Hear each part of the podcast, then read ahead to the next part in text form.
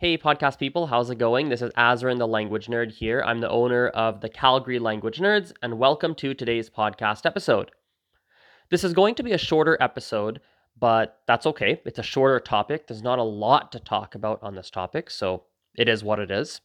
And the topic is grammar worksheets. I would like to talk about today when is it useful to use grammar worksheets and when is it not useful. So, grammar worksheets, in my perspective, the number one thing, or at least one of the top things that they're useful for, is to help your brain understand a grammatical pattern. For example, if you are learning the English past tense, a worksheet can help your brain understand what the conjugation rules are for the English simple past tense. So if you have an exercise on a worksheet where you have to do a whole bunch of conjugation drills where you're given a list of 20 verbs and you have to convert them into the simple past tense in English, that will help your brain understand the pattern of, oh, okay, okay, okay. In the simple past in English, we simply add an ed, the letter is ed at the end of, ver- end of a verb, and that turns it into the simple past. Got it.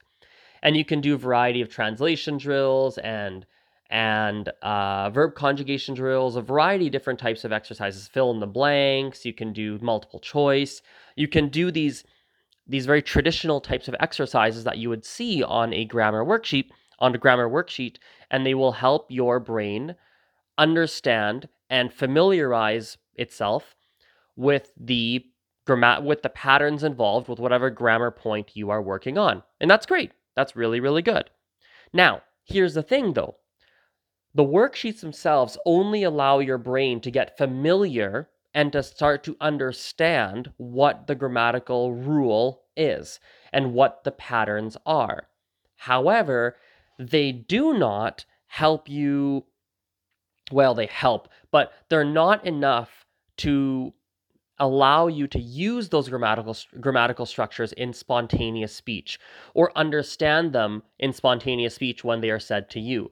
For instance, you might intellectually understand that the past tense of the verb to walk is walked. I walked, he walked, she walked, you walked, etc.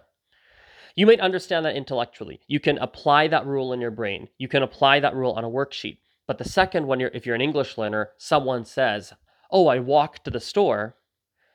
It's a, diff- a, different part of your brain. It's almost like a different part of your brain is being used to be able to understand that sentence. Or alternatively, if you are going to try to say something with the past tense with the verb walked, just because you can do it on the worksheet, it doesn't mean that you can actually use it in a spontaneous or a real life conversation. So, in my perspective and my experience, the worksheet is wonderful and can be a great tool to help your brain familiarize itself with whatever grammar point that you are working on. However, it's not going to be enough to help you master it and use it in conversations and understand it when people use it with you. It's not going to be quite enough.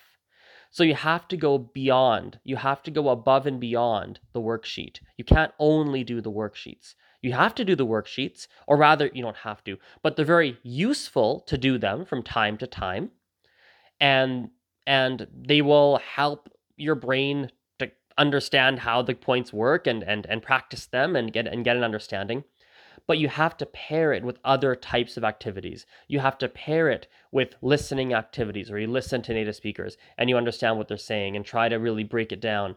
You have to pair it with you trying to speak. You have to pair it with writing activities, journaling style activities where you get your writing corrected and you get feedback on what you wrote. Like, hey, you forgot to use the past tense there. Oh, yeah, damn it. Let me fix that. Okay, yes, yes, yes, okay.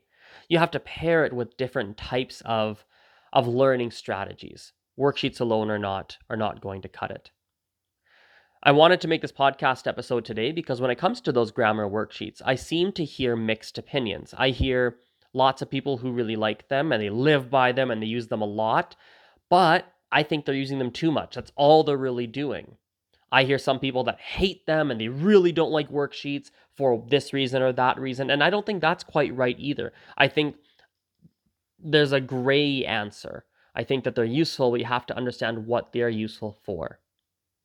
One last random thought on these grammar worksheets. It's not quite related to everything I was saying, but it's worth mentioning. Some language learners use grammar worksheets and they do them because they're because because it falls within their comfort zone. And the things that they might actually need in the moment to break to actually move on to the next level in their target language that is a lot scarier for them. And they would much rather do the worksheets or work even worksheet style exercises because sometimes on language learning apps they might give you worksheet style exercises even though the app itself is not a worksheet the exercises are quite similar to what you would see on a worksheet if that makes sense and they would much rather do that than they would do the things they would actually need to do in order to progress to the next level. So sometimes people are using worksheets because because they fall within their comfort zone and not necessarily because that's what they need in the moment to progress to another level. Does that make sense? So it's it's also something that's worth mentioning while we're on the topic of grammar worksheets. Anyway, a short podcast episode today. I hope you enjoyed it and I will speak with you next time. Bye for now. Have a great day.